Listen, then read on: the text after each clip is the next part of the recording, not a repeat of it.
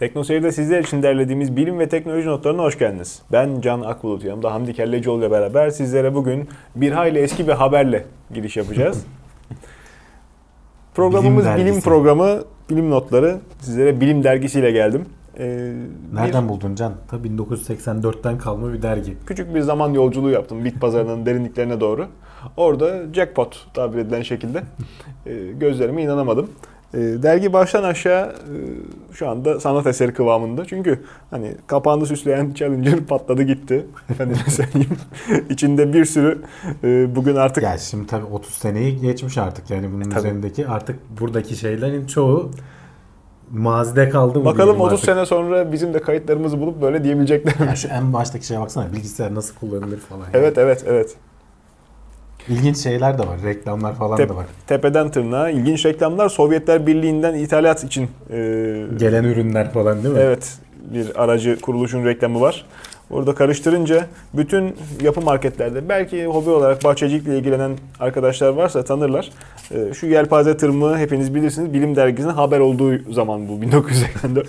O zaman bu dönemde icat olmuş. Evet. hem dişlerin arası ayarlanabiliyor Belki hem de hafif Türkiye'ye o diye zaman söyleniyor. gelmiştir ya. Bu o kadar öyle bir icat Allah. değil yani. Bilemiyorum abi, bilemiyorum. İlginç yani. Çok ilginç işte haberlerle. SCB'den Evet, Sovyetler Birliği'nden gelen şeyde reklamda burada yani. öyle. Öyle. Bayağı ilginç şeyler var ya Can. Öyle işte yani beni kopartan şey şu Challenger'ın e, tanıtımını izlemek oldu. Sen bu kadar Baksana roket severken başlıkla Savul'un muhteşem beşli geliyor. Bunlar biliyorsun işte hepsinin ismini hatırlamıyorum. Discovery, Challenger, Columbia, Atlantis. Bir tane daha vardı galiba. neyse. Bunlardan iki tanesi patladı. Hatta bir tanesi bu Challenger işte bu 84'te mi? 2 yıl sonra patlayacak tabii sen o zaman muhteşem beşli diye bakıyorsun.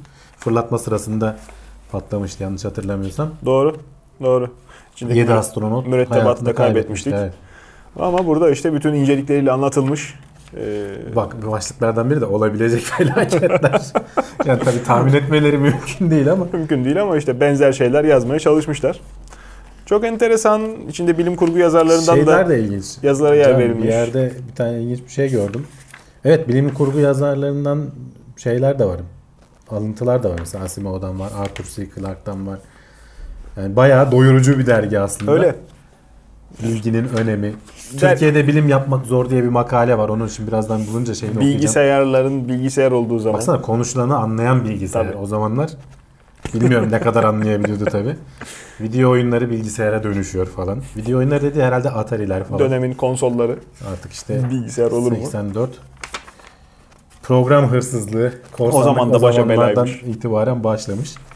Hala da devam ediyor. Bilgisayar dost mu düşman mı? Evet. Artık bu Çocuklara soruyu zararlı mı değil mi? kalmadı tabii. Tabii. O zamanlar öyleydi. Tabii. Değil mi? Televizyonlar bir ara gözleri bozuyordu falan. Ya önüne filtre sattılar ya o kötüydü. Bak Türkiye'de bilim yapmak zor. Profesör Doktor Bahattin Baysal şöyle demiş. Toplumumuzda bilimsel çalışmaya büyük bir özlem var ancak bunu gerçekleştirme yolunda değer yargılarına sahip değil toplum. Diyelim ki toplumda esnaf daha saygın bir durumdayken bilim adamından fazlasını bekleyemeyiz. Otomobili olan, uçağa binen, tatilini rahatça yapabilen bir esnaf toplumun gözünde daha revaçta değil midir? Aradan 30 seneden fazla zaman geçmiş. Değişen bir şey yok. Burada bayağı uzun bir 33 röportaj var. Ondan evet. bir tane. Evet. İlginç sorular falan Gelir da dağılımı var. adaletsizliğine ışık tutmuş. Yani çok iyi kondisyonda buldum. İşte içinde siyasi bir başka derginin reklamı da var. Ee, Bugün hala arenada görmekte olduğumuz e, simaları görünce? Onlar da daha- değişmemiş Onlar da 30 yılda. değişmemiş. Türkiye çok fazla ileri Gerçi gitmemiş bazı açılardan. falan resmi vardı o. Eh, Bazıları hayatını, hayatını kaybetmiş artık Evet. arada geçen zamanda. bir fantastik reklam da tanıyanlar hatırlayacaktır. Arçelik'in bu e, buzdolabı ve muhteşem contası mıknatıslı. Değil mi? Yandan kilitli değil de kendiliğinden kapanan kapak o zaman o önemli bir gelişme. teknolojisi tabii. Onun da reklamı yapılmış. Can o bak o conta önemlidir. O contanın ne gevşek olacak ne sıkı olacak. Tabii. Annemlerde bir buzdolabı var Can. Kapattıktan sonra bir, bir dakika falan açamıyorsun yani. Evet, evet. Böyle alet buzdolabını yıkıp geliyor ya. O kadar sağlam yapışıyor. Valla güzel olmuş yani. Sen Mühendislik pazarında ne işin vardı? İşte böyle şeyler Nereden aramak üzere yolun şeyleri? ara sıra düşüyor. Bazen maketçi buluyorum, bazen ilginç eski otomobil parçaları buluyorum. Arayışlarım sürüyor. Farklı farklı yerlere burnumuzu soktukça böyle ben bazen şunu sana vermiştim daha önce. 3 boyutlu yazıcıdan çıkardım. Boyanması gerekiyordu. Motor münasebetsiz kısımları ve e, SpaceX yazısı. Buna güzel bir rampa yapabilseydim aslında şöyle ikisini yan yana koyabilirdik ama Doğru. artık bu şekilde yan duracak. Cumhurbaşkanlığından biraz farklı bizimki. Evet. Boynu bükük SpaceX. Öyle bütün boylu boyunca durmuyor. Bu hafta bir de bak ilginç bir Evet. şeye denk geldim. O nedir orada? Tuzluk mu yaptın 3 kağıttan? boyutlu yazıcı gidince origamiye sardım canım. Ya hexaflexagon İşsiz diye bir zor. şehir, şey şehir diyorum şekil. Ee, bak böyle sürekli çevirebiliyorsun. İlginç bir şey. Yapması biraz zahmetli ama Materyal için yalnız herhalde mükemmel kağıt seçmemişsin. yok ben Biraz herhangi bir kağıdı yani şey yaptım. Ya Ne- biraz yapması dediğim gibi masraflı, Bir kere daha uğraştırıyor yani. bir kere daha sorayım. Normal kağıt mı bu? Tabii tabii normal A4 kağıt. Ya ama bak sürekli dönebilen bir şekil yapabilmen ilginç Evet. geldi bana da. Evet. Şeyde YouTube'da arasınlar hexaflexagon diye. Ee, altıgen, esnek. El laf yalla bir ökül şey. demek kadar zor. Onun gibi bir şey. evet. Hexaflexagon Böyle sürekli dönen. iyiymiş. Yapması da dediğim gibi biraz uğraştırıyor. Bir 10-15 dakikaya oluyor. O kadar kolay değil. Boşa harcayacakları vakitleri varsa Sen de bir devam tane etsinler. kendi figürünü getirmişsin galiba. O da mı 3 boyutlu yazıydın? o da 3 boyutlu özcan evet. Şöyle durmuşkenki halimi bu tarafa Sen kendin yapmadın ama oldum. birileri yapmış herhalde. Birileri yapmıştı zamanı evvelinde. Tarayıp mı yaptılar seni? Nasıl Tarayıp yaptılar? yaptılar. Hatta kelim parlamış o yüzden kafanın üstü çok muntazam değil. Kafanın üstünde Cem kuş kakasını yapmış gibi duruyor şu anda. Tam bir heykel Orayı biraz gibi. şey yapsaydın, törpüleseydin. Tam bir heykel kıvamını vermiş olalım. O da burada dursun madem küçük can. Güzel olmuş ama bayağı benziyor yani kulak ayrıntısı falan taraması falan hiç fena değil. E tabi. Tabi. Bunlar e, gelecekte daha sık göreceğimiz e, yani insan taraması fotoğrafın üç boyutlusu gibi e, çok da kullanışlı olmayabilir belki ama baktığında kırılan ne bileyim işte sürahinin parçasını veya televizyon kumandasının e, kapağını oturup da yarım saat bilgisayarda çizmek yerine taratıp ince detaylarına İşte o kadar. işe biraz daha var. Hani henüz o kadar hassas tarama falan işleri olmuyor. Değil mi? Yani. Evet 30 sene önce dediğim gibi buradaki haberler Biraz daha var artık- demeden önce bir daha düşün bu küçük dostumuz şahit olsun. Yalnız şey dikkatimi çekti Can bak bu dergide. Ee, dili çok yani günümüzde mesela 30-35 seneye Bunu yaklaşmış. bana söylüyor 33 olman sene. tabii manidar. Sen bundan daha eski bir dille konuşuyorsun bazı kelimeler. Yani bir 30 sene daha gidince böyle 60'lara falan gelince işte 20 sene daha geri gidince fark edilir şekilde kelimeler değişiyor. Ama bak 1980'lerde bu derginin dili şu an günümüzde kullandığımız dil. Yani eski kelime neredeyse hiç bulamadım ben. O beni şaşırttı. Ben biraz daha hani böyle aralarda serpiştirilmiş de olsa daha eski kelimeler bekliyordum Evet, açıkçası. evet. Bilmiyorum hani bütün o zamanki bütün dergiler böyle Herhalde miydi? Bu dergi 1980 özelinde mi bir kırılma şey? noktası olmuş. Belki de öyle oldu evet. Çünkü yani düşününce Yani şaşırdığım Şeyle şeylerden beraber. biri o oldu benim. yani akımlarla da beraber insanlar daha e, baştan şey e, kendine has e, Bir kuralları standarda uygulamayı seven. başlamış herhalde artık. E işte sonra- standartizasyon demek en doğrusu olur herhalde. Hala Belki daha 2000'lerden sonra bu internetin veya işte bu teknolojinin çok hızlanmasıyla yeni kelimeler girmesi işleri değiştirmiştir. basılı yayında çok fazla şey değişmemiştir Hamdi abi ama insanların kullandığı dil biraz değişmiş olmalı. Özellikle insanların yazdığı şeyler bir hayli değişti son 10 senede. Makale yazamıyoruz artık işte Ka- kağıt kalem aldığımız zaman şaşırır olduk. Ee, ciddi ciddi gülücük koyuyor insanlar. Şey yaparken evet. Metin yazarken. Kısaltmalar, haberler mesela NBR falan Evet, şekli. evet. Normal elle yazılırken bile Evet. o şekilde dönüştü. artık. Kompozisyon yazan çocukta yani gözlemleyebiliyorsunuz. Adam e, ifadesini anlatamıyor. İlla ki sonuna bir gülücük yerleştirmek zorunda hissediyor kendisini. E, Böyle eski e, şeylerden bahsede duralım biz. Zaman değişiyor. Evet. Eskiye dair bazı değerleri kaybediyoruz. İki vefat haberiyle başlayacağız bu seferki gündeme. Bir tanesi bir bilim kurgu yazarı, bir tanesi de dünya cimrisi.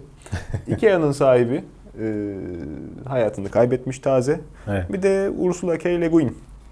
Evet yani O da bilim karanlığın kurgu son yani eli. meraklıysan mutlaka duyduğun isimlerden biri. Hatta meraklı değilsen bile belki duymuşsundur. Büyük bir yazar. Ee, yani arada biz yapsaydık geçen hafta konuşacaktık. Geçen hafta atladık biliyorsun bir bölüm. Evet. Ben şehir dışındaydım. O zaman konuşurduk. Ee, yani bilim kurgu adına büyük bir kayıp. Ee, özellikle senin dediğin gibi Karanlığın Sol Eli ve bir de Mülksüzler en çok bilinen e, romanları. Yer Deniz serisi var. E, ben onu okumadım ama o da bayağı biliniyor. Bilim kurguyla fantazi arası biraz fantaziye de kaçtığı söyleniyor bazı. Kıymetli beyinler. Ikea'nın kurucusu için de aynı şeyi söyleyebiliriz. O da neydi adamcağızın adı? Ingvard şeydi galiba. Ingvard Kamprad. Zaten Ikea'nın isminin açılımı da oradan geliyormuş. Doğrudur. Ee, Önce hani kısaca hani bilmeyen de vardır illaki. Ikea'yı diğer marketlerden ayıran, farklı bir yere koyan e, deha bu adamın kafasından çıkıyor. Can 17 yaşındayken babasının verdiği işte harçlıkla disleksi okuma ok- okulda zorluk çeken bir Evet. insan. Onları aşıp okulu bitiriyor işte. Babasının verdiği harçlıkla bir de işte kendi ufak tefek bir şeyler sattı. Biriktirdiği parayla şirketini kuruyor.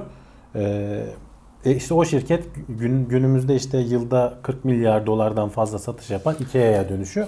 İsmi de dediğim gibi hani kendi isimlerinin baş harfleri. E oturduğu çiftliğin baş harfi.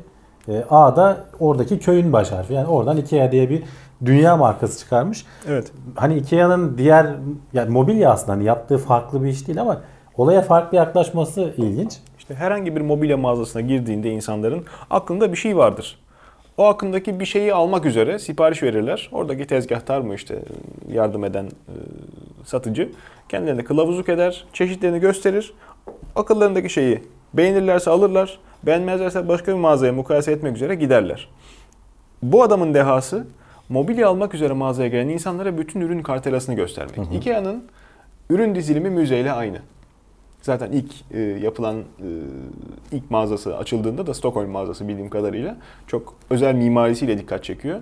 O da çok başlı başına bir reklam vesilesi Şeyde oluyor. Asıl ilk başladığında fark yaratan kısım Can bu taşınabilir olması için Aa, tabii, tabii. yatay hale getirebilmesi. Biliyorsun şimdi masanın ayakları var. Tabii. Onu da kendi işte işçisi e, bir müşteriye taşırken ayaklarını söküp arabaya yerleştirmiş. Orada ışık yanmış. Ya demiş biz bunları baştan böyle yapsak ya. Çünkü biliyorsun taşıma en büyük maliyetlerden biri. Öyle. E onu kısınca ucuz diyor. Sonra maliyetleri daha kısa bir sen dedin ya birisi bir adam. Evet. Hakikaten çok hani tutumlu bir insan diyelim. Hani iyi yaklaşalım olaya. Ee, kullandığı malzemeler geri dönüştürülebilir vesaire. Hani bunların hepsi Çalışanlarına eksik ücret vermesiyle bir zaman e, gündem olmuştu. E, kısabildiği her yerden e, maliyet kısmaya çok fena alışmış. Hayatını da bir hayli mütevazi sürdüren bir Canım, milyarder. Kısa bildiğin evet milyarder ama işte kendisi 93 model arabaya binmiş Volvo. Tabii. Volvo'su varmış. Ee, çalışanların hani işte, diyorum ya milyar dolarlık şirket işte yıllık 40 milyar dolardan fazla satışı var. Ekonomik klasta uçur, uçmaya izin veriyor falan e, kendi yöneticilerini. Gittiği yerde ucuz otellerde falan kalmaya zorluyor. Evet. Ee, öyle bir hani yapısı var. O da işte 2. Dünya Savaşı'nı görmüş olmanın verdiği genelde hani o devirde gelen insanlarda bir tutumlu olma eğilimi vardır. Bizim anneannemizde, babaannemizde falan da görürüz öyle şeyleri. Sonuçta dünya devi bir firma yaratmış. Hem de hani mobilya alanında. Hani böyle yeni mü? bir alan da değil. Tabutunu gördün mü? Yok görmedim. Ha, Önceden yapılmış tabut mu yoksa yine Yok onu bilemiyorum. Ikea modeli mi? bir şey yaptılar. bilemedim. Ama Ben hani bilemedim. genel olarak Ikea işte şey de oradaki mobilyaları alıp evde yaptığın zaman falan da hani böyle kendin yapmış olma hissini de sana katıyor. Bak şimdi iki tane böyle e, nispeten elinden oyuncaklı işler gelen adamız. Meraklıyız, seviyoruz. İkimizin sohbetinde bu böyle de mobilya çoğu insan için hala daha yani dediğinde evine gelmesi, şuraya yerleştirin, beğenmedim, şuraya çekin denip işin biteceği bir e, unsur. Yani Ikea mantığı e, kafası farklı çalışan insanlara daha hitap Yok onu ediyor. da alabiliyorsun hocam. O hizmeti de veriyor sana. Veriyor Ekstra da para işte karşılığında. yani Ikea'yı bizim memleketimizde gezen insanlar genelde işte gezecek yer olsun diye vakit geçirmek üzere. Hakikaten müze gezer gibi, sanat galerisi gezer gibi Ikea gezip çıkıyorlar. Ya şey olarak da mesela çoğu insanın hani aklına yatmayabilir. Sonuçta ürünleri standart. Hani herkeste benzer ürünler oluyor. E tabii. Eğer sen hani evin farklı olsun falan gibi böyle değişiklik arıyorsan e, o da sana belki hitap etmeyebilir veya ürünlerin kalitesini dedim ya şunun içi belki dönüştürülmüş mukavva gibi aslında tahta Evet. gibi görünümlü bir şeyden oluşuyor. Hafif oluyor bu sayede. Taşımada vesaire falan büyük avantaj sağlıyor. Ama dayanıklılığı veya işte uzun süre kullanması falan ters oranda etkileniyor bundan. Şimdi e, takip edenlerin affına sığınarak küçük bir argo kullanmak durumunda kalacağım. Benim dedem e, iyi bir mobilyacıymış. E, Mahmut Gamsız. E, çok eski zamanda MDF piyasaya çıkınca mesleği bırakmış. Gomalakçıyla ceviz ağacından iş yapar. Mahmut İşte Bey yerinden kalkmaz o ceviz ağacı. Evet, işte tabii Mahmut Bey çok iyi yapıyor ama atamıyoruz, satamıyoruz Eh, diye yani, insanlar yakınıyorlarmış. Ee, Atatürk'ün köşküne bile mobilya yapmışlığı var, dolap yapmışlığı var. Yıllar geçmiş tabii emekli olduktan sonra teyzem bir masa alıyor. Genişçe bir masa nispeten kullanışlı ama yine bu derginin e, basıldığı seneler bahsettiğim. Gelmiş şöyle bir bakmış dürtmüş, masa oynamış, boktan demiş gitmiş. Ama tabii yaşında getirisiyle bunu birkaç defa tekrarlamış. Geliyormuş dürtüp gidiyormuş dürtüp beğenmeyip gidiyor. Eski, eski insanlar şeyler. Heh, işte eski insanlar IKEA mobilyasını beğenmiyorlar. Ne kadar sağlam ne kadar işte şu anki parayla 2018'in piyasasıyla 5000 küsür liralık 7000 küsür liralık adamların kanepesi var. Hani geyik derisi bilmem tamam da yine bakınca o kadar da şey değil. Hani değil ekstrem evet. değil. Ee, ciddi yüksek meblağ çıkıldığında e, piyasada zaten başka adamlar ikiye benzeri iş yapmış şey oluyorlar. sıkıntısı oluyor canım. Benim de hani karşılaştığım ev toparlayan aşağı yukarı herkesin bir kere başına gelir. Başka yerlerde aldığın ürün, yani görüp beğendiğin ürün sana gelen ürünün aynı olmuyor. Evet doğru. Standardı tutturamıyor. Doğru, doğru. Renginde farklılık oluyor. işte sağa sola oynuyor. Ikea'da o avantaj var. Doğru. Standardı tutturuyor adamlar. Tabii. Tabii ama işte dediğim gibi Ikea'yı bizim için böyle meşhur yapan, konuşmaya değer yapan hadise sattığı ürünlerin mühendisliğinden, standartizasyonundan ziyade sunumu. Hı hı. Ikea mağazasının şekli işte içinde sattıkları reçelli top köftesi. E, o ayrı tabii onlar başka bir cazibe oluyor. Esprileri, oyuncakların stratejik yerleştirmesi, her deliğe sokup işte labirent gibi e, dizilmesi reyonların. Bunlar işte hala daha benzerini görmediğimiz uygulamaları dünyaca da meşhur etmişti. Yani kendisi e, böyle bir kıymetli beyin e, kaybetmiş olduk. İnşallah farklı e, girişimcilere de örnek olur. Yeni daha güzel şeyler görürüz e, gelecekte. E, ufkumuzu günlük hayattan uzaya doğru çevirirsek SpaceX'in bir sonraki haberini görmüş olacağız. Falcon Heavy fırlatılmasının günü belirlenmiş. Günü belirlendi. Hatta bu program yayınlandığında belki fırlatılmış olacak. Yani belki ucu ucuna yetişecek yani. program. Biz bir gün önce çekiyoruz. Evet. Artık bir aksilik çıkmazsa işte bazen hava şartları izin Doğru. vermiyor. E, fırlatma denemesi yapılacak. Bakalım patlayacak mı? Atmosferin üstüne çıkabilecek mi? Yörüngeye yerleşebilecek mi? Biliyorsun taşıdığı yük Tesla Roadster. Tesla ee, Roadster. Elon Musk'ın eski arabası. Hı hı. Onu uzaya yerleştirebilecekler mi? Bakalım göreceğiz. Onu haftaya konuşuruz. Ait olduğu yere yani uzaya yön dışına gidecek Tesla Roadster. Bu dünyadan değil diyorsun. Biraz gereksiz bir araba diyorum evet. Asıl Falcon 9 e, normal hani görevlerine devam ediyor. E, hafta sonu bir tane daha işte uyduyu gönderdi. E, birinci aşamayı biliyorsun normalde yere indiriyorlar. Bu sefer indirmeyi planlamıyorlardı. Hı hı. Çünkü muhtemelen eskilerden biriydi veya bazen gönderdikleri uydunun yörüngesi onu gerektiriyor. Yalnız e, aynı iniş manevralarını yaptırmışlar. E, denizdeki platforma inecek şekilde. Bu sefer yalnız manevraları normalde daha önceden daha uzun süre e, kısık ateşte uzun süre hmm. indirirken Can bu sefer çok kısa ateşlemeyle yüksek enerjiyle zarar verici bir şey olmadığı için ee, hem işte indirdikleri o platforma zarar vermemek için çünkü Tabii. bu Falcon Heavy'nin fırlatması geliyor. Onu da indirecekler eğer başarılı olurlarsa. iki platformları var biliyorsun. Bir de bir tanesi de karaya inecek. Evet. Çünkü Falcon Heavy'de 3 tane o birinci aşamadan var. Hem ona zarar vermemek için hem de bunu denemek istiyorlar. Bu e, ismi ne? Very High Retro Thrust çok yüksek. Arkadaki motorların hepsini çalıştırarak hmm. tek bir ateşlemeyle hızını kesecek şekilde çünkü bunun şu avantajı var. Daha az yakıt harcıyorsun. Doğru. Çünkü uzun süre kısık ateşte yaptığın zaman e, otomobilde e, de öyledir. O salınımları falan dengede tutmak için daha fazla yakıt harcıyorsun. Birçok insan bunun denenmesi lazımdı. Az e, yakıt harcamak için arabasını mır mır mır mır mır düşük devirde öldürür. Kalkıştan yüksek vitese geçene Hı. kadar yarım saat düşük devir, e, düşük viteslerde oyalanır. Araba e, tabii çok abartmadan seri şekilde 80-90 km hızlanıp ama işte kontrol şansın oluyor o zaman.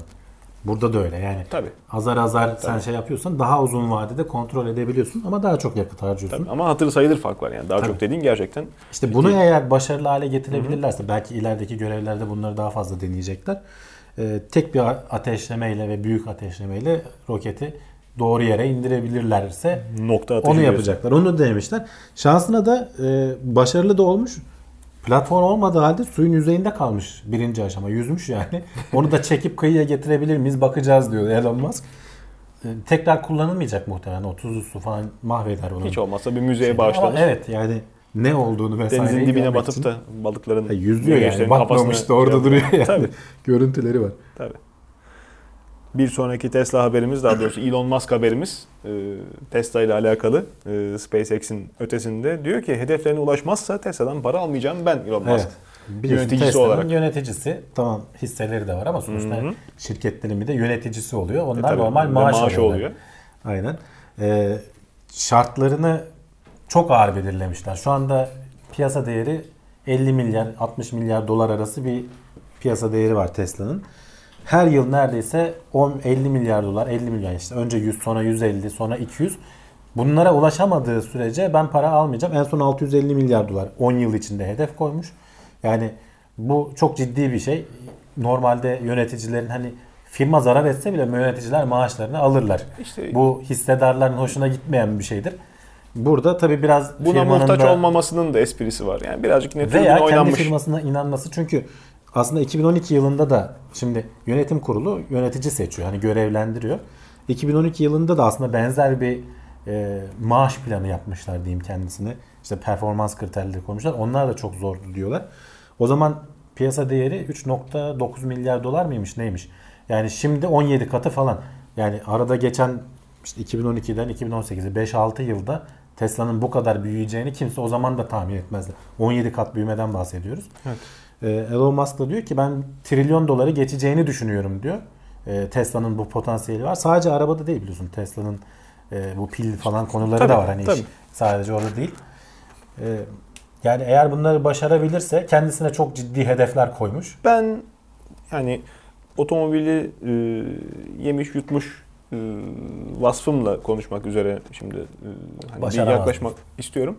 Yok hayır bu birazcık reklam e, faaliyeti zira. Şirketin yani doğal olgunluk e, sınırları şu anda neredeyse yakalanmış vaziyette. Trilyon doları ha, geçmesi için imkan var mı? Şöyle olur. Diğer şu anda Tesla'yı özel yapan şey tek. Hı hı. Piyasada başka benzeri makine hiç yok. Rakipleri çok geride. Sattıkları ürünler çok atıl ama teknolojik olarak geride oldukları illüzyonu işte bu uzay çalışmalarının biraz da basına bu kadar işte gerçek demir adam Hı. diye lanse edilen Hollywood'da da desteklenen filmde de rol almıştı biliyorsun. Kaç filmde kaç dizide Tabii, yani. tabii. Biliyorsun sürekli. Ya, Yani e, biraz değişik bir adam Can. Yani normalde hani bizim alıştığımız patronlar gibi değil. Adam internette ateş fırlatan şey yapıp satmaya uğraşıyor. Yani başka firma sahibiyorsun şu tünel açma firması. zengin olmak 50 bin şapka satılırsa flamethrower yapacağım dedi. Hakikaten de şapkalar satılınca yaptı. Onları da sattı. Onların da Zengin olmak- gümrüklere takılıyormuş. para bekçisi makinesi olmak şey yapmayız değildir. diye. Para harcamayı, kendini eğlendirmeyi bilmektir de biraz. Yaşamayı bilen bir adam olmasında e, esprisi var belki bu başarısında ama e, şimdi bakıldığında Amerika'nın e, iyi yüzü. Hmm. Sanayi olarak Amerika gerçekten sıkıntılı dönemden geçiyor. Hala daha askeri sanayi dışında Amerika'da hala eski usul çok çok geride kalmış şeyler e, satılıyor, üretiliyor. Uzak doğuya kaydı tabii hepsi. Uzak Doğu, Avrupa. Ee, Avrupa hali hazırdaki ürünlerini eritip makul bir şekilde geçiş yapmak istiyor. Ee, İşte elektrikli teknolojisi mi olur? Farklı e, yeni otomobil Hı. sistemleri e, üzerinde bir e, şey var. Ölü toprağı var. Bu boşluktan istifadeyle Tesla çok güzel parlatıldı. Bak hala daha ciddi ciddi sıkıntı yaşıyorlar. Model 3 piyasada tutturulamadı. Üretimi Yani yetişmiyor, üretim siparişler. çok ciddi sıkıntıları var. Onlar çatırdamaya başladığında bu sefer davalar açılmaya başlanacak ve Amerika'da hukuk çok çetin işler. Yalnız onlar o Kapora vermiş adam kapora vermiş adama o muhtemelen davayı açtırmayacak şekilde sözleşme imzalatmışlardır. Bilemem. Sattıkları ürünlerde kalite problemi olursa o çok daha büyük sıkıntı Ha, olur. o işte o, o daha büyük sıkıntı. Çünkü sıkışmanın iki tane tezahürü olur. Bir siparişin yetişmemesi, iki kötü kalite. azalan kalite kontrolü. Tabii. O yüzden e, yani trilyon dolar olacak, şöyle zaten yapacağız, böyle yapacağız şey diye yatırımcıları daha çekmeye çalışıyor Şimdi bu reklam gördüm ben. dediğin gibi doğru. Çünkü adam zaten maaş almasa da 50 milyar dolarlık firma 100 milyar dolar olsun. Hani 650'nin hedefine hiç ulaşamasın. Evet. Kendi hisseleri zaten yükseliyor. Tabii canım. Yani firmanın hani önemli bir kısmı adamın Bir elinde. de yani. oraya atanmış patron sen ben olsak başka gelirimiz olmadığı için hani bunu bu şekilde konuşmak şey dersin helal olsun adama e, Biraz şey da işte dersin. hissedarlar şimdi dürtüyorlar muhtemelen. Hani hiç kar göremedik. Sürekli zarar gördük. Karı bırak zarar ediyor firma. Ee, onları belki susturmak Ben açısından güzel bir Elon. Musk'ı kıskanan yerde değilim. Elon şeye e, düşman değilim. Tesla'ya düşman değilim. Böyle bir intiba da oluşuyor bazen yorumlarda. Her birine tek tek cevap vermek söz konusu olmuyor. E, yapılan ürün eşsiz. ilk defa tasarlanmış. Dünya harikası gibi. Hatta bir dünya harikası gibi lanse ediliyor. Değil. Aynısı var. Reklamı yapılmıyor. Bu habire önümüze sürüldüğü için insanlar özel bir şey zannediyorlar. Araştırmak zorunda değil kimse bunları ama hazır araştırmış olarak söylüyorum benzerleri var. Piyasaya henüz sürülmedi. Yakın zamanda sürülmeye başlanacak. O zaman rekabete girecek. Elon O Musk'ın zaman gerçekten sıkışıp sıkışmayacağı görülecek. diyorsun. Elon Musk'ın yol arkadaşı Henrik Fisker. O birazcık da e, işte arkasında duranlarla durmayanların olmasının farkı. Elon Musk aldı yürüdü. Onlar da ciddi sıkıntı yaşadılar. E, ürün satışı olarak bir ara bocaladılar. Ama aldı yürüdü devam etti Tesla markası. Fisker deposunu e, su bastı. İflas etti adam. Onların arabası Şans faktörü diyorsun. Onların arabası da çok özeldi, çok güzel tasarlanmış, iyi mühendislik. Hatta bazı açılardan Tesla'dan avantajlı bir arabaydı. Bitti. Yok oldu. Yeni marka doğması elbette güzel bir şey. Yeni teknolojiler elbette güzel ama e, yeni olmayan teknoloji yeniymiş gibi söyleyip de vay işte Tesla yaparsa şöyle yapar, Canım, böyle o yapar. İşte işin zaten reklam kısmı. Yani ona sen yememekte seni tüketicinin görevi. yani. Tesla Roadster hak ettiği yer dediğim gibi uzayın çöplüğü. Hiçbir anlamı olmayan bir araba. Cam sileceği yeter. Uzaya Spor. çıkan ilk araba olacak ama. Bak onu da öyle satacaklar sana. Hadi oradan. Ay arabası ne? O sayılmaz o canım. O gerçek Nasıl araba sayılmaz? değil. Adam bindi yürü- sürdü. Binek araba değil ya o şey. Nasıl değil? Bindi, Özel bindi tasarımlı gitti bir işte. Şey. Ya tamam canım da yani normal gün bizim burada bindiğimiz araba değil ki. Sanki Tesla, Roadster gelse sen burada binebileceksin. Binersin canım Allah Allah. Satılmış Binersin dünya de çapında. inemezsin. Neyse. Spor yaparken bütün organlarımız iletişime geçiyormuş. Nasıl oluyor bu? Bir rivayet vardı bir zaman. Ee, Yüzerken bü- yüzme bütün organları çalıştırıyor gibi. Bütün kaslarımızı çalıştırıyor gibi. Ya bunda şöyle bir şey var Can. Normalde hani sen spor yapmaya başladığın zaman zaten belli yerlerde hormonlar salınıyor. Belli işte vücudun organları uyarılıyor. Burada şeyi fark etmiş bilim insanları. Ee, hormonlar belli işlevleri tetikleyecek şeyler. Bunun dışında başka haberleşme mekanizmalarını da keşfetmişler. Vezikül denilen e, normalde aslında hücrelerin çöplerini dışarıya attıkları kesecik gibi bir şey anlamı zaten. Ee, onun içinde işte hücrenin e, atık maddelerini dışarı atmak için kullandığı düşünülüyor. Bazıları bazen de içinde işte küçük protein parçacıkları, DNA parçacıkları falan olabiliyormuş. Onların spor esnasında çok fazla arttığını e, buluyorlar. Bunlar ne işe yarıyor? Nereye gidiyor vücutta? Nerede şey yapılıyor? Yok tamamen yok mu ediliyor diye araştırmışlar. Bazılarını ayırıp işte bu renklendirici boyalarla vesaire falan e, fareler üzerinde denemişler.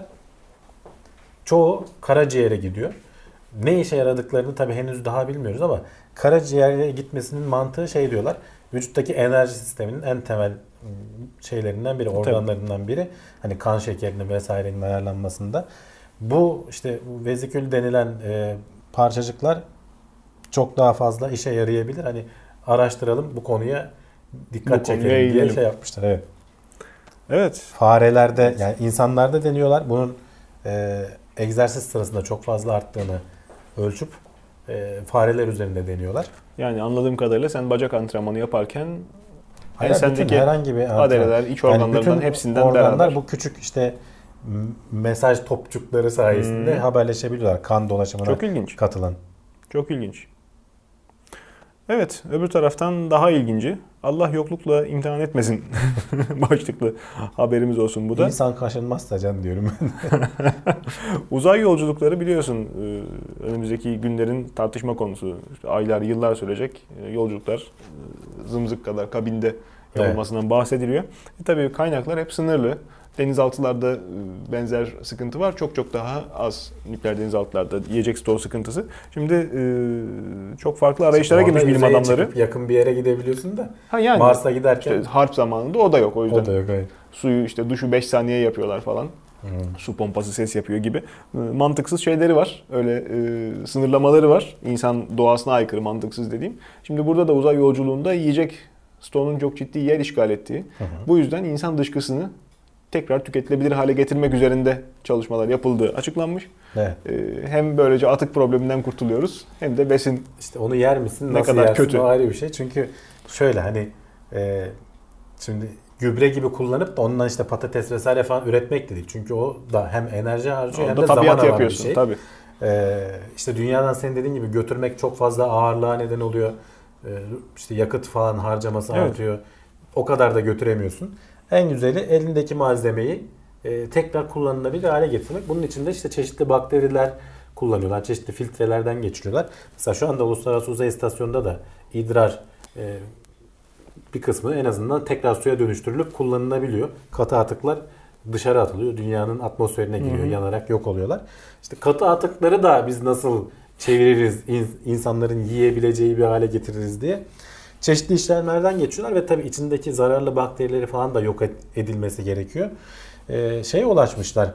Biraz da ticari akvaryum motorlarının o e, mekanizmalarından, filtrelerinden Hı-hı. falan da esinlenerek geliştirdikleri yöntemle bir çeşit bakterinin işte hem yüksek pH oranında hem de sıcaklığa da dayanıklı olduğunu ve işte e, yaklaşık 13 saat gibi sürede işte o katı atığın %40'ını 50'sini tekrar yenilebilir hale getiriyorsun.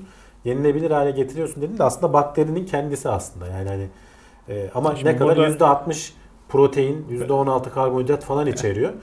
Ama tabii böyle marmelat gibi bir şey oluyor. Sorulması yani. gereken şey burada yenilebilir ama yenmek istenir bir şey mi? Ya şimdi Mars'a gideceğim diyorsan buna razı olacaksın diyecek adam. ne halt yemeye Mars'a gidiyorsun cevabı yani da böyle verilmiş oluyor. Günümüzde tükettiğimiz çoğu şey de aslında bakterilerin e, işte çeşitli işlemlerden geçirdiği yediği şey. Mesela peynir, yoğurt, ne bileyim bira da öyle bir şey. içkiler vesaireler. Fermentasyon ee, hepsi. Hepsi öyle. Hepsi aslında Hı-hı. bakteri yiyorsun sen. E bu da öyle ama tabii e, nereden geldiğini bilirsen sevimsiz oluyor. Yer misin bilmiyorum. Yani tadı falan nasıl olur. Tabii bu çok daha başlangıç aşamasında ama adamın söylediği şu. Çok kısa sürede bunun çok büyük bir oranını dönüştürebilirsek hani ciddi anlamda bir kaynak olur. İnsanlara. Baktığımızda şöyle olabilir. Sen bunu direkt ekmeğe sürüp yiyeceksin gibi düşünme. Belki yiyeceklerin içine katarsan fark edilmeyecek hale getirebilirsin. İşte. Yani yani teknolojik olarak uzay çalışmalarıyla belki insan daha bir çığır açacak. Yakın gelecekte değil belki ama orta vadede ne bileyim kanalizasyon sistemleri belki. belki Birçok memlekette hala işte bizde de e, küçük vilayetlerde foseptik kullanılıyor. E, foseptik çukurları var. Şimdi hani biz aslında insanların işte o atıkları, dışkıları yenmiyor mu zannediyorsun? E işte onları doğa çeviriyor sana. E tabii canım. Patates olarak geri sunuyor. İşte o şekilde yani... bakmamak lazım. Burada olay o biraz daha farklı. bakarsak diyorsun. Biraz daha farklı yani. Buradaki biraz Hepimiz daha kardeşiz. doğrudan hani çok dolaylı değil. Tabii tabii. Ee, üzerinde Yeni çalışılırsa diye. Karikatürü vardı. Yemeğimin üstüne kim sifon çekti diye soruyordu domuz.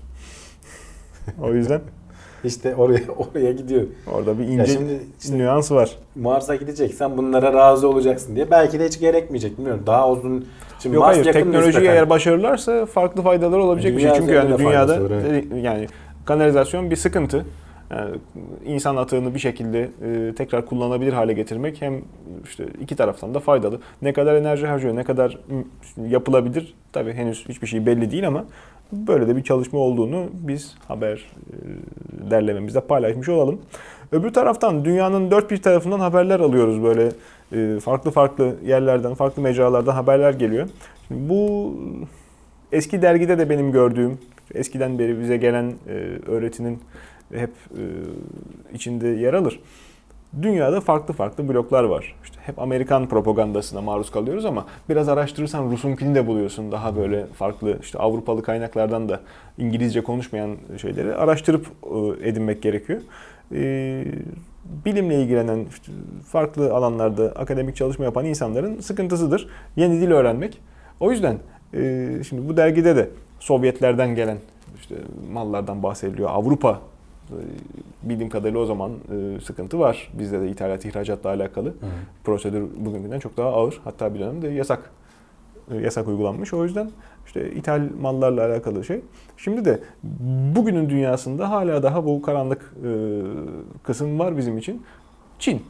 Çin'in elinde olan, şimdi Amerika yine bangır bangır ne yaparsa gösteriyor hep. Hatta Reklamını göstermese yapıyor. bile tabii cebimize kadar girdiği için biz gidiyoruz. Araştıracağımız ilk şey o oluyor ama Çin'in hem lisanı başka, Rusların Kiril gibi hem kendi işlerinde biraz daha kapalılar, kültürleri farklı. O yüzden yaptıkları çalışmaları çok fazla e, takip edemiyoruz. Gen terapisi bahsediyoruz biz burada. Hı-hı. Çoktan uygulamaya geçtiği söyleniyor. Çin içerisinde.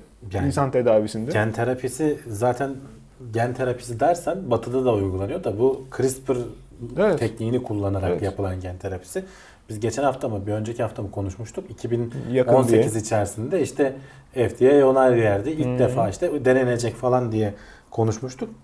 Çin'den gelen habere göre Wall Street Journal'ın yaptığı haber Geçen sene zaten 86 hasta üzerinde bunu denemişler. Tabi orada şöyle durumlar söz konusu oluyor Can. Ee, sen bir batı ülkesindeysen belli etik şeylere uymak zorundasın. Özellikle bilimsel araştırma falan yapıyorsan ve bunların prosedürünün belirlenmesi şey de değil. Hani ilaç yaptım işte al bunu test et de değil. Sen onun testini yaparken ki prosedürler bile devlet kontrolü, Tabii etik canım, kurullarından tabii. falan geçiyor. Tabi bunlar iki yıl falan gibi zamanlar E alıyor. Yani burada- sen Tabii. ben bilim insanıyım ben şu testi yapacağım diye kafadan gidip yapamıyorsun. İşin karanlık böyle yüzü. Şeylerde. Hayvan hakları savunucuları denek hayvanlarının da hani bu kadar sık taciz edilmesini etik bulmuyorlar. Ara ara seslerini yükseltiyorlar ya. E, denek hayvanları bir tarafa insanlar üzerinde de bu bakışı e, sürdüren birçok hala kuruluş var. E, biz de şimdi bakıldığında E, yasak mesela işte gene konuştuk. Embriyo üzerinde test yapıyor adam. Onların büyümesine izin vermiyor. İşte bilmem kaç Tabii. haftalıkken yok etmek zorundasın. Tabii. Ancak öyle izin veriyor sana senin Tabii, tabii. etik kurulların. İşte Çin'de bu Avrupalı embriyosu üzerinde biraz. diyelim. Yani Batı, kal- batı şeyde diyelim yani. veya işte biraz daha böyle e, nükteden ifadeyle e, iyi insan, kıymetli insan embriyosu üzerinde diyelim. Kıymetsiz insanlar o kadar da e, umurlarında değil. Türkiye'de göz cerrahisinin çok ileri olduğu meşhur. İşte e, bahsediliyor çok iyi doktorlarımız diye. Birkaç defa ben e, bahsinin geçtiğini hatırlıyorum. E, Birçok insan kör olmuş. Köylerde doktorlar e, gelin göz muayenesi yapıyoruz, ücretsiz e, şey yapıyoruz diye. Ne kadar fırsatçı varsa e, gitmişler ümit eden tedavi Hı. umuduyla. Bir şey mi deniyorlarmış meğer? İşte ameliyat pratiği yapıyorlarmış abiler. He. Kiminin gözü açılmış, kimisi kör olmuş. Onlar haklarını arayamıyorlar. Zaten cahil adam. E, Yol yordan bilmiyor. Niye olduğunu bilmiyor. Hiçbir sözleşme yok, bir şey yok. İşte olabilir Can. Yani Şimdi- hani bir adalet sisteminde oturduğu zaman dava açıp hastaneyi zor durumda da bırakabiliyorsun. Afrika'da hiç savaş görmemiş, yıllarca savaş görmemiş yerde yüzlerce ampute adam olduğunu paylaşıyordu bir başka e, seyyah anekdotlarında. E, nedir diye sorunca işte gelen ilaçlardan bize şeyler ilaç veriyorlar. E, beyaz adamlar geliyorlar, ilaç veriyorlar. Ha, ondan sonra işte kangren oluyoruz, kesiyorlar kolumuzu, bacağımızı Hmm. gibi.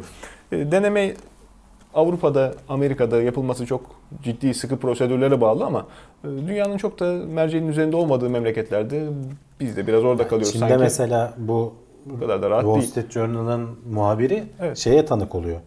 Sen bir öğleden sonra da izni alıyorsun. Bak dedim iki yıl sürmüş adamların test prosedürünün onayını alması. Burada ben test edeceğim diye başvuruyorsun. Öğleden sonra hastanenin etik kurulundan izin geliyor. Şeyi sormuş hastanenin etik kuruluna daki biriyle röportaj yapmış. Sen e, hani bu CRISPR tekniğini falan biliyor musun diye. Dedi- Dediği şu ya önümüzde 100 sayfalık falan bir doküman geliyor. Tabii hepsine vakıf olacak kadar bilgili değiliz. Bir de Çince. Kendisi de Çinli canım olsun. Kim okuyacak o kadar? Değil mi? Ee, vakıf değiliz. İşte bize bu tekniğin çok da zararlı olmadı. Hani öyle büyük riskler içermediği söylendi. Biz de onayladık deyip geçiyor adam. Ne kadar güzel. Ama bak bu teknolojiyi geliştirme anlamında da sana artı Fersah sağlıyor. fersah Yani tabii öne geçiyor. nasıl yapacaksın? İşte diyorum ya bu içinde bulunduğumuz çağda da 35 sene evvelinden bugüne çok fazla şey değişmemiş. Hala daha dünyada farklı kutuplar işte kimisi saman altından su yürütüyor, kimisi oturup Ya kendi ne diyorum çalışıyor. hani e, işte hep konuşuyoruz yapay zeka konusunda falan da bazı bilim insanları çıkıyor diyor ki işte uluslararası bir önlem alın, bir şeyler yapalım falan alamazsın. Biri Sen çıkar- alırsın öbürü orada İşte biri gibi. çıkar dengeyi bir bozar. Herkes ondan sonra şey. Çünkü avantaj sağlayacak adam kendine. Yarış, Buna kimse izin rekabet. vermemek için. Tabii. Hani sen diyorum ya Batı toplumları hadi kendi arasında anlaştı. Belli bir standarda göre gittik. Onlar arasında da hani gizli yapar vesaire falan o onu tartışmıyorum da. Piyasaya iş yapmış böyle ithalat ihracatla biraz uğraşmış kimseler bileceklerdir. Çinlilerin nasıl çalıştığını. Bir fuara gider Çinli bir sürü fotoğraf çeker. Ee, Ertesi seneyi bulmaz o fuarda gördüklerinin. Aynısı ama Fuara da gitmiyorlar can artık şeyden internetten internetteki doğru söylüyorsun. kitle fonlama Doğru sitelerinden. E tabi doğru söylüyorsun. Doğru. Alıyor adam zaten fikri alıyor hemen sen şey orada yapıyor. eline kumpas alıp video çekeceğim diye uğraşırken Aynen. adam orada aynısını Yani yapıyor. video çekeceksin işte yatırımcılar bulacaksın sonra şey yapacaksın. Çin'de adam üretiyor aynısını. Fikir kıymetli. Artık günümüz dünyasında fikir kıymetli. Fikri üretmeye herkes hazır. Dünyanın geri kalanı çok hazır. O yüzden fikrin kıymetini muhafaza edebilen devletler işte telif hakkını, patenti güzel koruyabilen ve hukuk e, yoluyla peşinden koşabildiğin devletler teknoloji açısından önce olma vasfını sürdürüyor. İşte ama, ama, sürtünme yaratıyor onlar da ister istemez. olsun. Diğer şeyler buna Amerika'nın önem deli gibi geçiyor. akademisyen çağırmasının, işte bilimsel çalışmalara bu kadar ağırlık vermesinin esprisi de biraz burada. Fikirlerin hepsi benden çıksın. Kaçan göçene rağmen ben yine kendi üstünlüğümü koruyayım. Mantıklı bir bakış. Bak öbür taraftan maymun klonlamış Çinliler. Evet. Ee, Biz bir haberi verirken adamlar durmuyor devam ediyor. Ee, bunun özelliği hani bu ilk klonlanan primat değil. Ee, ama bu Yapılmaz Dolly şey hani herkesin bildiği coin Evet. var. Dolly'nin yöntemi kullanılarak klonlanan ilk primat. Onda da şöyle hani yöntemi kısaca anlatalım. Ee, yumurta hücresinin çekirdeği çıkarılıyor. Başka bir canlıdan aldığın e, çekirdeği yani aslında DNA'sını koyuyorsun onun yerine. Ve yumurtayı tetikleyecek işte belli proseslerden, süreçlerden geçiriyorsun. Yumurta sanki hani sperm tarafından döllenmiş gibi çoğalmaya başlıyor. Bildiğin embriyo oluşuyor. Bu tabii şey e, çok fazla böyle embriyo oluşturup işte belli miktarda mesela bak burada şey ilginç. Mesela 100, 109 tane embriyo oluşturmuşlar. 79 tanesini 21 tane işte taşıyıcı anneye yerleştirmişler. E, bunlardan 6 tanesi hamilelikle sonuçlanmış, 2 tanesi doğabilmiş. Yani çok büyük kayıp var şeyde. Evet. Ama bu doğan ikisi tabii birbirinin aynısı. ikiz gibi oluyorlar zaten. E, ve primatlar üzerinde ilk İyi defa ki hepsi başarılı olmamış. olmuşlar. Çünkü 109 tane maymun. değil mi uğraşılmazdı. e, işte Kabus gibi. ama işte 109 tane olsa şimdi bunları ne için kullanacaklar? Aynı bunlar birebir. Sen test yaparken farklı maymunlar üzerinde Tabii mesela test yapıyorsun. E onların fizyolojisi farklı olduğu zaman ilacın etkilerini ona göre O yüzden şey iki maymun gerekiyor. yerine bin tane maymun Mesela dayanıyor. yöntem şeylerinden biri bu olacak diyor adam. Keşke üretebilsek. Deneyebiliriz diyor en azından. Tabii. Aynı yapıda. Hani yaptığımız ilaca tepki verişi vesairesi falan aynı olur. Şeklinde bir hani kullanım senaryosu var. Öbür taraftan Niye da- uğraşıyor yani dersen bilim Tabii. insanları böyle bir şeye. Öbür taraftan da çoklu gruba bakıldığında akıl akıldan üstündür. Bazen gözden kaçabilen e, ihtimalleri de farklı e, gen yapısına sahip, farklı e, Belki evet yani. hormon yapısına sahip te- test hayvanı ortaya çıkartabiliyor. Zaten hani kopyalamanın eğer işte standart hale getirebilirsen yöntemini hani belki farklı farklı kontrol grupları kopyalarsın veya şey kopyalarsın. Sonuçta işte bu hani sadece koyunlar, primatlar değil daha önce işte köpekler, inekler e, pek çok e, canlı üzerinde başarılı kurbağalar falan pek çok canlı Yapıldı, üzerinde açıklandı. yapılmış. Açıklanmayanlar da. Primatlarda başarılamıyordu. Onu da Çinliler Hı. başardı işte. Evet. Öncelikle tabii hayata geçişi e, deneylerden ziyade herhalde insanların hala daha organ nakli bekleyen insanların umudu olacağı için. Bilmiyorum. Aa, Sen Ötesinde- çok bilim kurguya geçtin yani filmi vardı onun. Çok. Ben geçmedim ki benim yaratıcılığım değil. Ee, Onlarca O şey var, işte benzer. o şey değil ne denir. Üç boyutlu yazıcıdan basma tekniğini araştırırsan daha kolay. E İşte yani. Çünkü Ee, onun büyümesi vesairesi falan bildiğin normal zaman alıyor yani. Hani onu pek Tabii de yani üzerinde çalışılmasına esas işte şey getiren, e, vesile olan belki bakış oydu. Çünkü ötesinde deney maksadı de dışında Can, hani kendi kopyalamanın çok da özel bir e, şeyi Bir şeyi oturtamıyorsun yok. Hayır, ticarete. şeyi öğreniyorsun. Nasıl çalıştığını öğreniyorsun o sistemin. Yani Ha, eyvallah. sen nasıl o hücreye ne gibi sinyaller, ne gibi hormonlar tetiklersen bölünmeye başlıyorsun. Tekniğini de öğreniyorsun benden. Onu o bilgi belki başka bir alanda hiç burayla ilgisi olmayan bir alanda sana faydası olabilir. Bilemezsin yani onu. E İşte ona bakarsan oturup kumdan kale yapalım bir yerinde öğreneceğimiz bilgi belki. Onda da vardır ama işte onun ihtimali düşüktür yani. İşte bile, yapmadan bilemezsin. Öyle. Öbür taraftan teknoloji hayatımıza girdikçe farklı tezahürleri can sıkmaya devam ediyor. Bazı insanlar toplumda gerçi paranoyak denip dışlanıyorlar ama çoğu kez e, kullandığımız alet edevatın neredeyse hepsinin içinde artık GPS olmasından hafiften huylanıyorlar. Evet. E, kapatılabiliyor mu? Sen burada kapattım diyorsun ama arka Ama planda çalışmaya devam mı Evet. ediyor? Tabii. Onlar sorgulanan şeyler. E, eski usul idmanda herhangi bir şey yoktu. İnsan kendi nefesini kendi takip ederdi. İşte yardımcıya ihtiyaç yoktu. Belki koç acemiyken e, yorulup yorulmadığını gözlemlerdi. E şimdi artık insanlar işte kol bandıdır, telefondaki ritim şeydir, e, nabız ölçeridir. Tek tek e, her adımında bakıyor işte benim ne kadar kalori yakmışım tahmini, kaç adım atmışım bunların çetelesini aklından değil e, cihaza tutturuyor. İşte bu uygulamaları kullanan askerler patır patır yerlerini belli ediyorlarmış.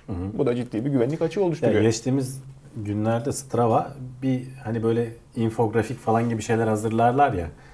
Ellerindeki verilerden böyle güzel ilginç şeyler hazırlarlar. Öyle bir şey hazırladı. Dünya üzerindeki işte milyonlarca, milyarlarca veri setinden Ya. işte bizim kullanıcılarımız şuralarda gezdiler, dolaştılar falan diye. Bunu kullanıcılardan biri şeyi fark ediyor. Ya bu bayağı bildiğin askeri tesislerin hani Amerika'nın içindekiler hadi neyse diyor da işte Afganistan'da işte vesaire falan başka yerlerde yerlerini veriyor. Yerlerini zaten hani söylediği de şu ya zaten Google Map'te vesaire falan bunlar görülüyordu. Burada doğrudan bireysel olarak askerlerin rotalarını vesaire attıkları turları falan görebiliyorsun.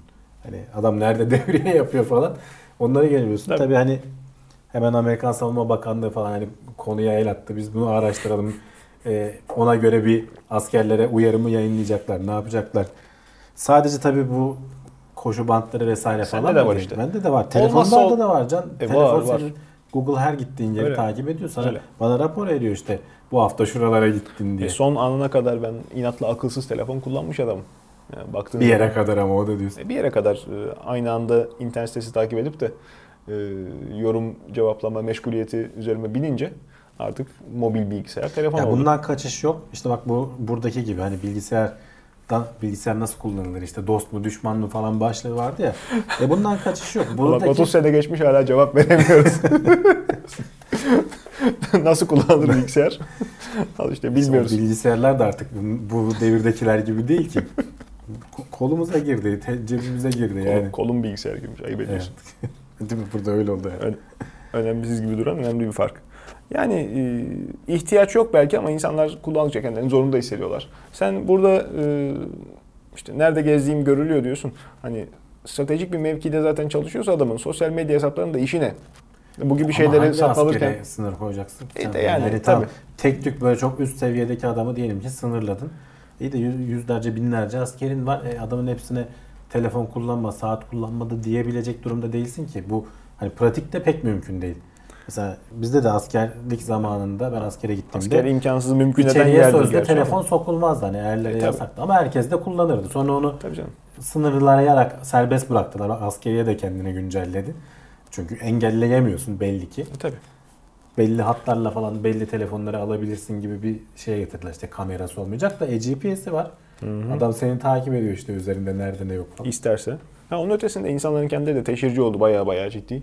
Ee, E, o da var tabii. Ne yediğimden ziyade ne yediğimi kime gösterdiğim önemli artık. Ya normal insanlarda hani bu çok gizlilik sorunu olur mu bilmiyorum ama işte Yok canım. Ya paranoyak işte. böyle riskli durumlardaki işte özellikle yurt dışında görev yapıyorsan falan vesaire Doğru. onların ekstra dikkat etmesi Kafaya lazım. takıp da çok ciddi akıl sağlığını e, sıkıntıya sokacak şeyler çünkü.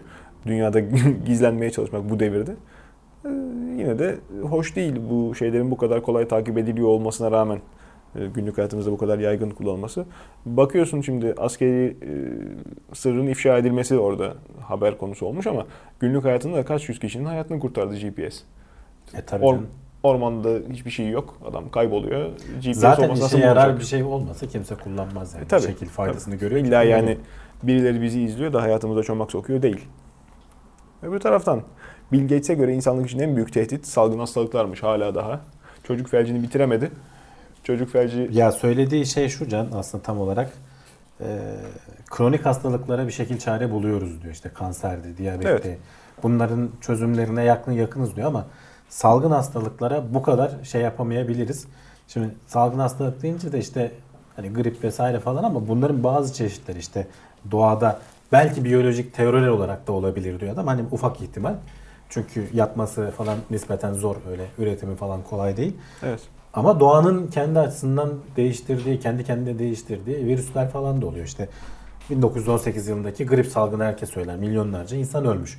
Tamam hani biraz savaşın etkisiyle beslenme bozukluğu falan gibi durumlar da söz konusu ama günümüzde de hani riskli bir ciddi bir salgına neden olabilecek bir virüs gelip işte en az 30 milyon kişiyi bir yıl içinde öldürebilir. Bunun simülasyonları yapılıyor. Ve biz işte gerekli önlemleri alsak bile bundan kurtulamayabiliriz. Özellikle havadan yayılan bir türse e, sıkıntı yaratabilir. Hatta kendi tahminine göre bilmiyorum hani biraz felaket tellallığı mı oluyor da 10-15 yıl içinde böyle bir e, salgın görülebilir diyor. Yani işte şu anda herkesin tüylerin diken diken kelime nükleer.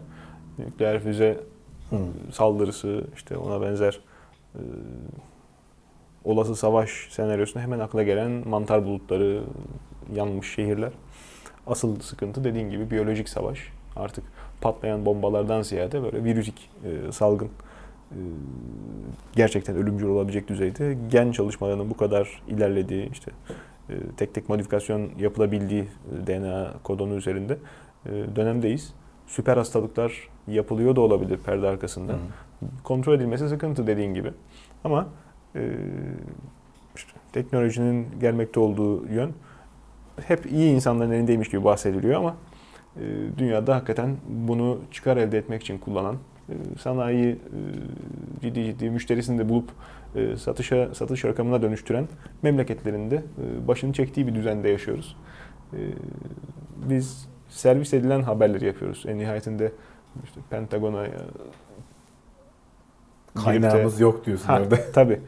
Ee, Kremlin sarayına girip de şey yapmıyoruz orada. Zaten onlar da gizli yapar. Hiçbir zaman servis edilmez. Tabii canım tabii.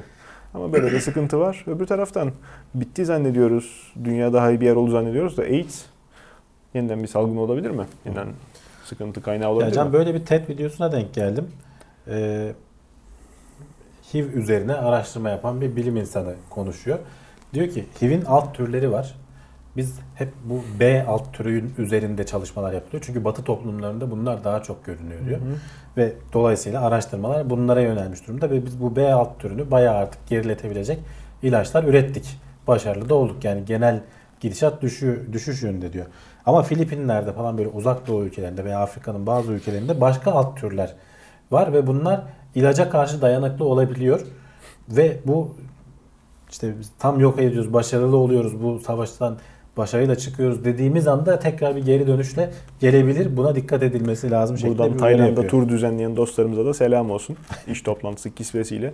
Şimdi e, benim asıl e, düşündüğüm şey çünkü geçmişte memleketimizde de e, bildiğim kadarıyla birkaç defa basına yansımıştı. İlla cinsel münasebetle mi yayılması lazım AIDS'in, HIV'in? Yok yani. Kan nakliyle, hastanelerde Tabii işte bazen orada- dikkatsizlik. Ya genelde hastanede tabii o kontrol ediliyor sözde. ya işte Ama birkaç bazen- defa haberi bazen oldu. oluyor tabii atlama ihtimali var ama ihtimali iyice azaltmış oluyorsun. En büyük yayılma şeyi Evet. e, cinsel yolla. Hani en korunmaz şekilde yapıyorsan. Orada da e, sanırım prezervatif kullanımıyla e, Ya işte burada önemli olan sonuçta sen tam biz bunu yani başarılı oluyoruz dedin ama işin ayrıntısı var bilmedin. Mesela ben bilmiyordum alt türlerinin olup da bu kadar dönüşüp işte Bak bazı ilaçlara şey yapması, bu, burada direnç sık- geliştirmesi tabii, falan burada sıkıntı söz konusu olduğunu bilmiyorum. yine şey hmm, nedir adı? Satış bölümü bu çalışmanın pazarlamaya dönüştürülmesi. Batı toplumlarında diyorsun işte bir alt tür var. Batı toplumlarında e, sen Sen araştırmayı da ama onlar yapıyor Can şimdi. tabii ama hayır. Öncelikle tabii ki kendi hastalıklarına, hani kendi çevrelerindeki örnekleri düzeltmeye anlatmak istediğim şey farklı. Ee, sen orada adama korunma yolunu öğretiyorsun. Bu hastalığa yakalanmama yolunu öğretiyorsun. Müşteri kaybediyorsun. Bitti. Elin fakir Balilisi, işte Kamboçyalısı nereden tedavi masrafı karşılayacak da şey yapacak. Ya. Ölüyor gidiyor Afrikalısı. Benin, oluyor. Benindeki yerli. Ama işte Kayıp artık- diye bakılıyor. Ee, ulaşım falan ucuzladı. Her yere gidip İşte diyorum ya, gelinebiliyor. iş seyahati adı altında. da geliyor. Tabii. Orada kalmıyorlar yani. Tabii, tabii. O yüzden makul bir yaklaşım. Ee, buraya araştırmalar Yani bu kaydırılabilir. Filipinler'de görülen işte AE alt türüymüş. Mesela Kanada'da falan bazı ön örnekleri görülmeye başlandı diyor. Al işte. Yayılmaya başlamış yani. Nereden kaynaklanıyor acaba? Bildiğim kadarıyla çıkışı bir cins maymunun sindirim sisteminde olan bir virüs. İşte virüs sonuçta Öyle dönüşüm geçiriyor bir şekilde. İşte insana nereden bulaşıyor? Bilemiyorum hani nasıl Afrika kaynaklı olduğu düşünülüyordu ama. İşte hayır, cinsel yolla bulaşan hastalık olunca maymun Hayır da var. şey de Nereden? Vücut salgılarıyla da bulaşıyor canım. Sadece cinsel değil. Ey, Maymun seni ısırır gelir. Ne bileyim bir şey olur. bir şey oldu peki. Öyle şeyler olmaması dileğiyle. Haberi okuduğum telefonun camını tırtıklarken bir sonraki haberimiz. Şimdi Gorilla Glass diyoruz. İkisi, üçü, dördü çıktı galiba değil mi? Ben biraz Beşi bile çıktı galiba. Ne bileyim. Ben takip etmiyorum 5 ben de artık. 4'ten daha mı kırılgandı o zaman? Son jenerasyonda öyle bir sıkıntılardan bahsediyorlardı. Şimdi çizilmesi ben ayrı. onların can işe yaradığından beri Burkulma direnci. Heh, Bir çeşit pazarlama stratejisi Tabii canım. olabilir yani. kırılmaz cam filmleri var ya onlar çok güzel. Evet. Ee, Her yerde satılan dünyanın en lüzumsuz e, şeyi aksesuarı. Şimdi e, kırılan camları kendi kendini tamir edebilecek mi cep telefonlarının yeni teknolojiyle o. Ya bir hangi modelde hatırlamıyorum. LG'nin bir modelinde arkası çizildiği zaman zamanla o plastik kendini Hmm. düzeltiyordu falan öyle şeyler gördük. Burada bir çeşit yapıştırıcı ararlarken cam keşfediyorlar can. Genelde de böyle olur ya bir kırıldıktan sonra bayağı adam iki parça şöyle hafif sıkıştırarak bekliyorsun. Hemen ortada o tekrar kaynamaya başlıyor. Ee, bir süre sonra bırakıyorsun. Ortadaki iz belli oluyor ama işte bir gün geçtikten sonra ilk sağlamlığına kavuşabiliyormuş. Çok iyi. Tabii hani ne kadar zamanda bu seri üretime geçilir vesaire falan hani onlar tamamen ayrı konu işin ticarileşmesi işte, başka bir Telefon ama camı bir yere kadar. telefon camı da olmak zorunda. sürü Yani şey var. Her türlü camda kullanılabilir hale gelecek belki. Tabii. Hani İşte Sera'nın- bir araya getireceksin. Kendini şey yapacak. Tabii. Önemli olan şu. Orada iz kalmaya devam ediyor mu? Onu haberde pek bahsetmemişler. Hmm. Veya ne kadar sürede geçiyor. Belki hani kritik olmayan yerlerden telefonun camı olmaz da başka yerde kullanabilirsin. Tabii canım işte Uzun Sera'nın camı en basitinden bir dolu yağıyor. Bütün çiftçi mağdur oluyor. Yani. Hani farklı bakış açısı. tamamen dağılıp gitmediyse bir arada Olabilir. tutmayı başarabiliyorsan Hmm. belki de onu Yok, da işte bir filmle var ya, falan şey tabii. yaparlar. Tamamen kırılmasını engelleyen ama işte o e, cam filmi de ikinci darbeye dayanıksız. Durduğu yerde tekrar mukavemetini muhafaza edebiliyorsa, e, aynı yerde durunca kendini onarabiliyorsa o tekrar kullanılır. Gayet güzel. Nefes tutma yarışmacıları veya serbest dalışçılar insan sınırlarını zorluyorlarmış. Evet böyle bir yazıya denk geldim haber değil de. Ee, apne hani uyku apnesi Hmm. falan diye geçiyor ya aslında medikal hani tıbbi bir terim ama spor dalının da şey olmuş. Bizde serbest dalış falan diye de geçiyor Doğru. bazen.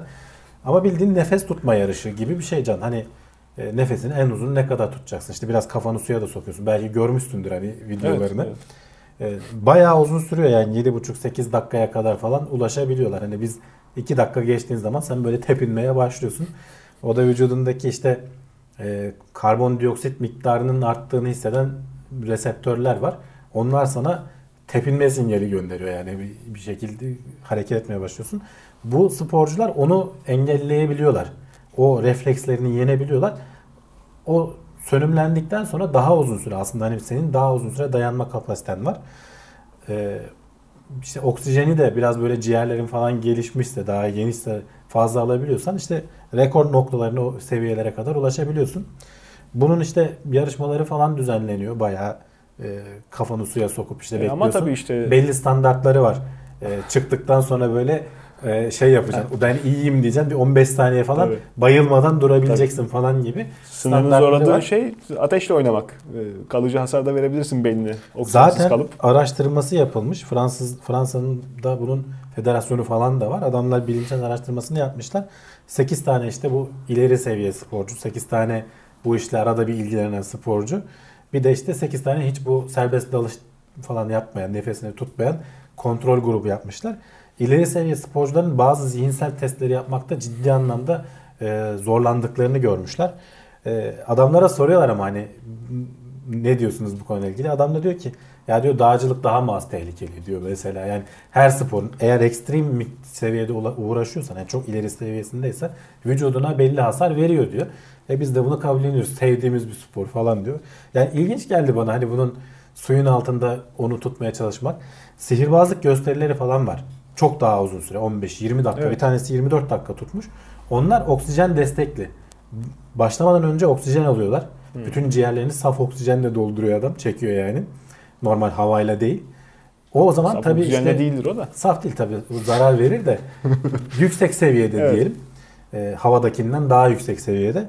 O zaman tabii ciğerlerin bayağı oksijenle dolmuş oluyor ve e, işte karbondioksit o direncini de yenebiliyorsan vücudunun çok daha uzun süre. Bir tane işte görüntüsü girer biz konuşurken 24 dakika dayanmış adam.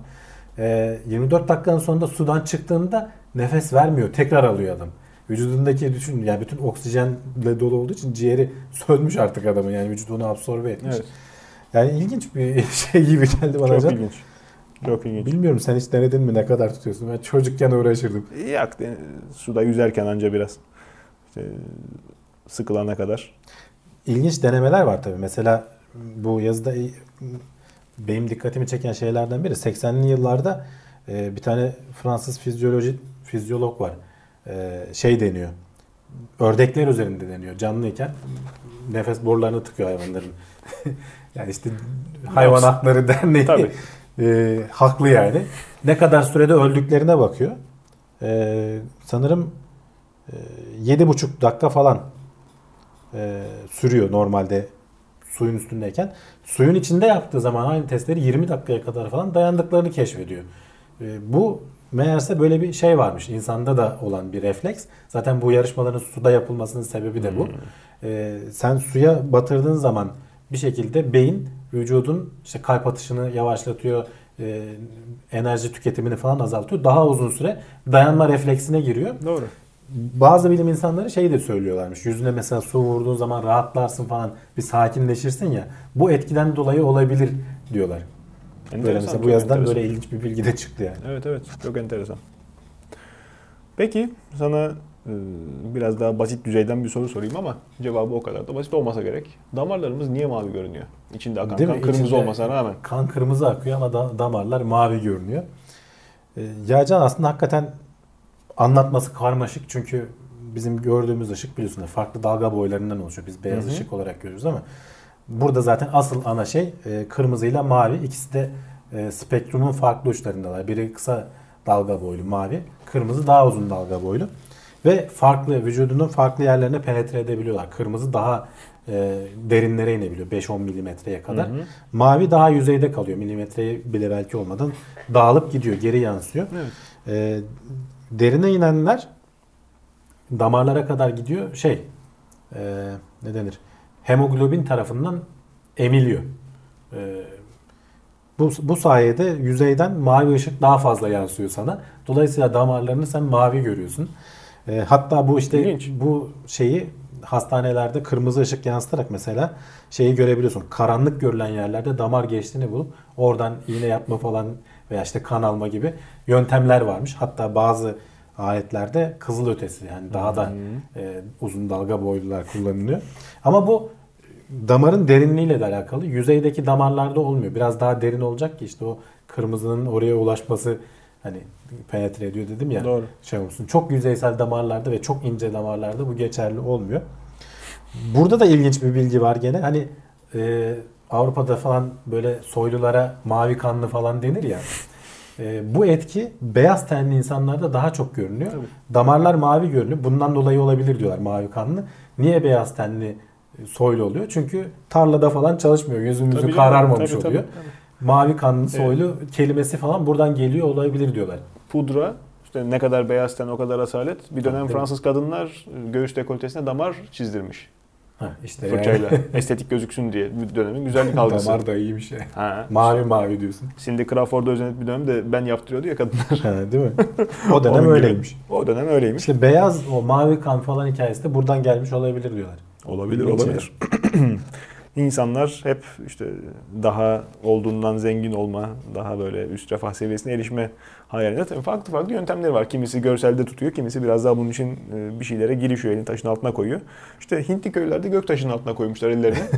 Ama zengin olma ümitleri biraz kursaklarına kalacağı bizim benziyor. köylüler gibi şanslı çıkmamış bunlar. Ya bizim bir köylü vardı Allah kahretmesin. Antalya'da uçağın e, sifonundan çıkan atık Hı. Tabii donuyor irtifada. İşte burada da aynısı yaşanmış. Damına düşmüş. Tadına bakmış. Süper güçlerim gelir belki diye beklemiş ama Gelmemiş sonra diyorsun. acı bir Ya şimdi normalde gerçek. uçaklarda biliyorsun onlar o atıklar aslında ayrı bir depoda tutulup sonra yere indiği zaman şey yapılıyor. Öyle yukarıdan ben saldım atığı attım şeklinde bir durum söz konusu değil. Ama bazen sızma yapabiliyorlar. Hani bu sistemlerden sızabiliyorlarmış. Hı E tabi o kadar yüksekten donuyor. Sonra da yere düşüyor. Burada da Hintli köylülerin tarlasına düşmüş. Bayağı yerde krater oluşturmuş bir küçük çapta. Onlar da acaba bu nedir? E, bize bir faydası olur mu vesaire Tabii. falan diye polisi falan çağırmışlar. işte otoriteyi çağırmışlar o yerel otoriteyi. Sonra yapılan testlerde bunun bir şeyden düşmüş. insan atığı olduğu ortaya çıkmış. Hayalleri kursaklarında kalmış. Yani her gökten düşeni atlamayacaksın canım. Evet evet. İşte çok uzağa gitmeye gerek yok. İnsan refleksi her yerde aynı. Ee, bir dönemde zannedersem Güney Amerika'da Brezilya olacak. Ee, üstünden zaman geçmiş unutmuşum. Ee, hoş görüyor çocuk güzel taş diye hastaneden e, şey alıyordu ya. Ha, yok o şeyde e, tesbih gibi bir şey mi Ha, zannediyorlar? evet, tesbih evet. taşı gibi radyoaktif malzeme İşte çıkıyor. bütün mahalleyi birden hatta bütün şehrin yarısını Çok o mahalleyi falan değil hani etkileniyor taşıdığın yerde ama asıl yanında taşıyanlar minibüse binmiş şey gitmiş toplu ulaşım kullanmış. onlar o Rezillik. kadar tabii işte meka- mesafenin Ziv ziv parlıyor ne güzel taş bu diye.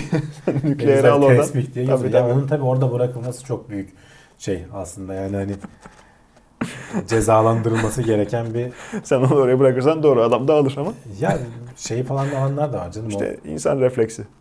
Hastanenin atıkları önemli yani o bakımdan. Hem tıbbi anlamda hem de radyolojik anlamda. Tabii Onları canım tabii. o firmaların çok yakın takip etmesi lazım. Hastanenin ayrı takip etmesi lazım. Doğru.